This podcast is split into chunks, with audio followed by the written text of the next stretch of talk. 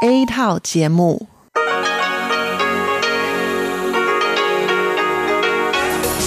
Đây là Đài Phát thanh Quốc tế Đài Loan RTI.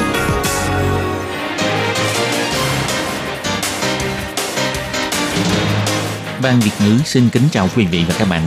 Đây là chương trình Việt ngữ Đài Phát thanh RTI được truyền đi từ Đài Loan.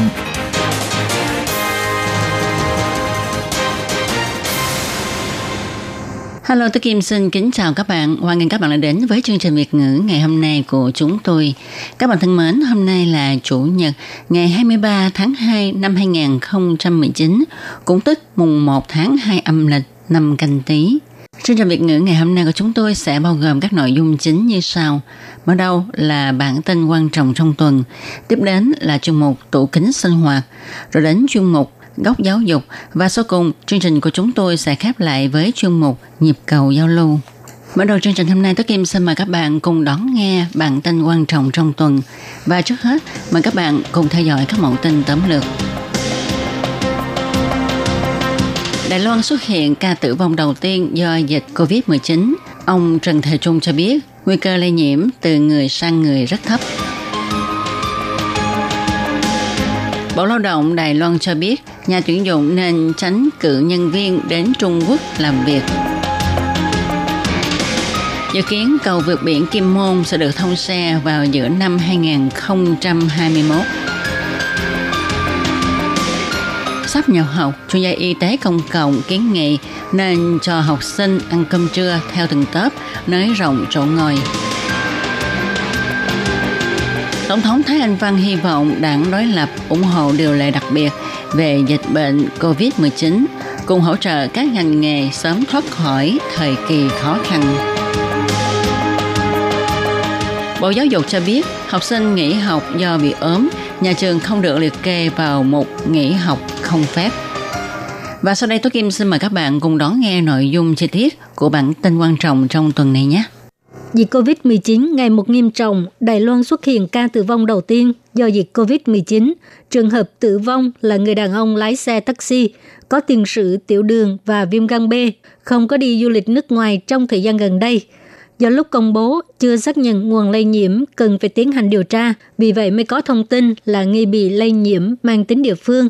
Nhưng tối ngày 16 tháng 2, Bộ trưởng Bộ Y tế Phúc Lợi Trần Thời Trung cho biết – Trường hợp này chỉ là trường hợp riêng lẻ tẻ trong cộng đồng. Trung tâm chỉ đạo phòng chống dịch bệnh Trung ương đã theo dõi chặt chẽ ba người thương gia Đài Loan tại Trung Quốc, Hồng Kông và Macau mà ông tài xế đã từng chở, đồng thời nhấn mạnh nguy cơ truyền nhiễm từ người sang người trong cộng đồng là rất thấp.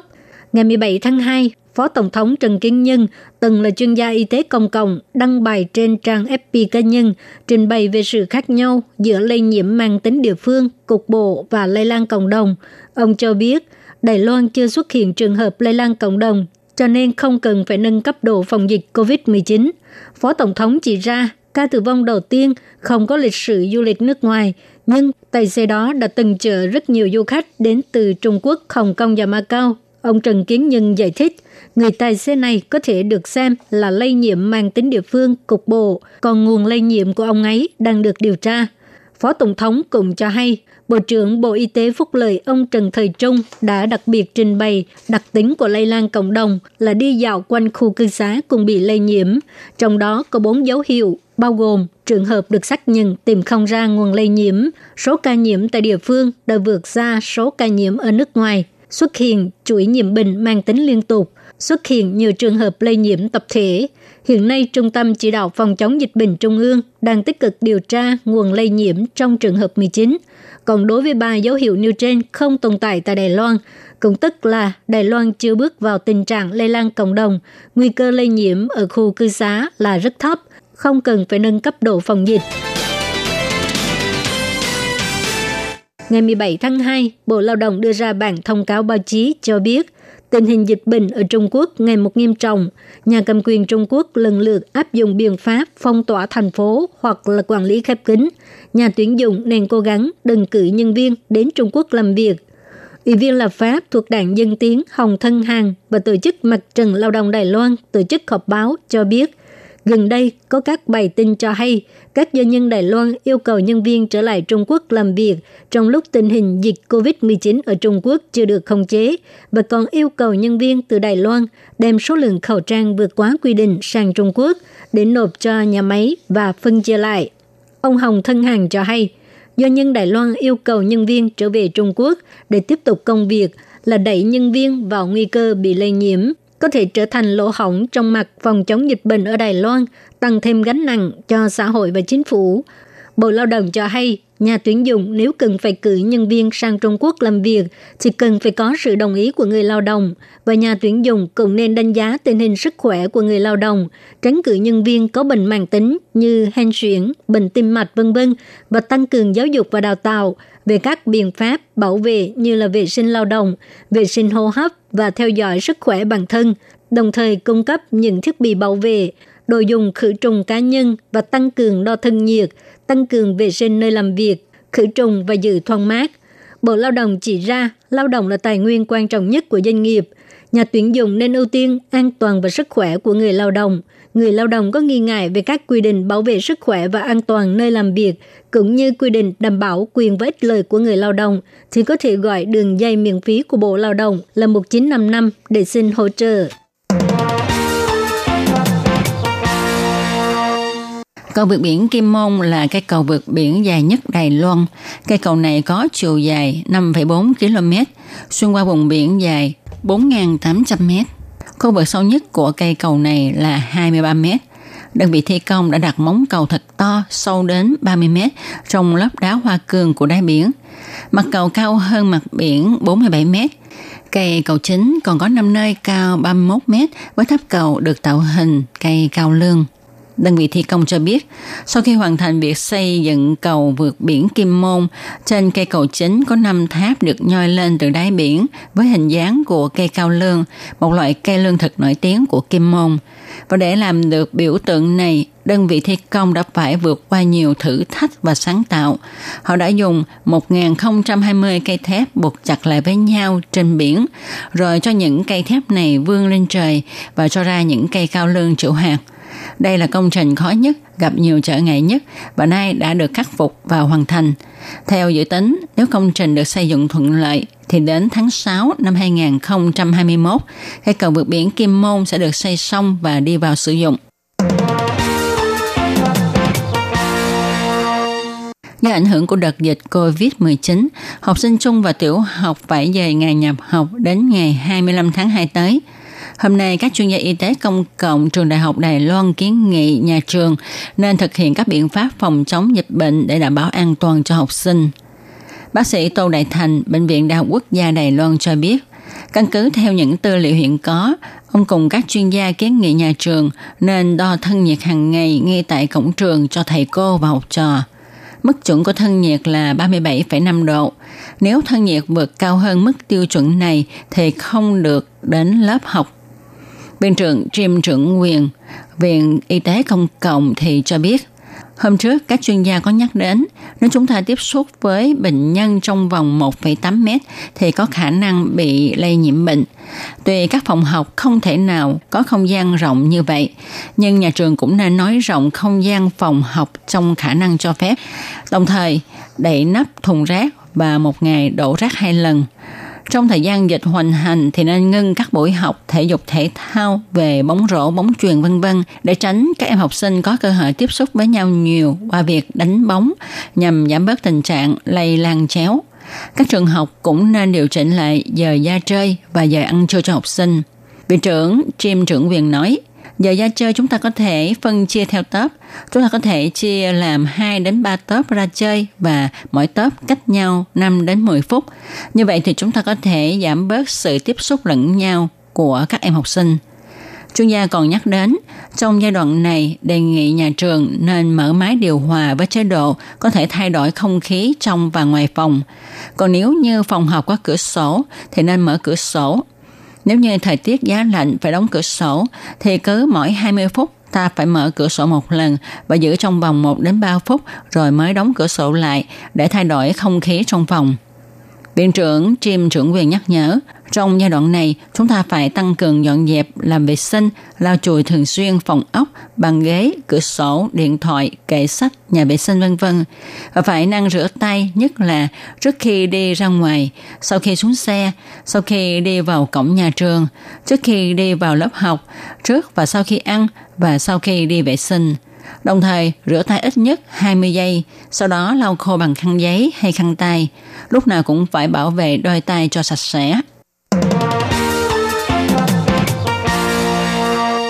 Sáng ngày 19 tháng 2, Phủ Tổng thống đã diễn ra buổi gặp gỡ với đội ngũ những người đạt giải kiến trúc chất lượng vàng quốc gia kỳ thứ 21 và giải thưởng thương hiệu quốc gia Uy San kỳ thứ 16. Tổng thống Thanh Văn tiếp đón đoàn, bà biểu thị cứ mỗi năm người đạt giải kiến trúc chất lượng vàng không những có được những bước tiến đột phá trong kỹ thuật công nghệ kiến trúc, mà quan trọng hơn chính là giá trị sáng tạo mới gây bất ngờ trong ý tưởng và quy hoạch thiết kế. Tổng thống Thanh Văn chỉ ra rằng chính phủ đang dốc sức thúc đẩy phát triển loại hình nhà ở xã hội, đổi mới đô thị và xử lý những kiến trúc cũ xuống cấp. Vì thế rất cần sự tham dự của mọi người. Năm ngoái, kế hoạch đổi mới đô thị kỷ nguyên 2.0 đã tiếp nhận và phê duyệt hơn 500 dự án xây mới nâng cấp đô thị và xử lý kiến trúc cũ xuống cấp trên toàn quốc, cao hơn gấp đôi so với năm trước đó. Vì thế bà hy vọng trong tương lai giới kiến trúc tăng cường tham dự công tác cùng chính phủ, cung cấp cho người dân một môi trường kiến trúc an toàn thoải mái, giúp Đài Loan quy hoạch nên những kiến trúc mang tính điển hình mới và hiện đại. Về giải thưởng thương hiệu quốc gia Uy San, Tổng thống chỉ ra rằng, nhiều chủ nhân giải thưởng đã phát minh ra app sáng tạo và thuận tiện. Bà tin rằng không lâu sau, ngành công nghệ trí tuệ Đài Loan sẽ hòa nhập vào hoạt động tài chính, giúp cho ngành fintech khoa học công nghệ tài chính có thêm nhiều sự đột phá mới. Ngoài ra, Tổng thống cũng nhắc đến vấn đề dịch bệnh COVID-19 mang lại ảnh hưởng tác động xấu cho nhiều ngành nghề. Vì vậy, Viện Hành Chính sẽ cho ra điều lệ đặc biệt về dịch bệnh COVID-19. Hy vọng nhận được sự ủng hộ của đảng đối lập trong Viện Lập pháp, giúp cho các ngành nghề sớm vượt qua khó khăn. Tổng thống Thái Anh Văn nói.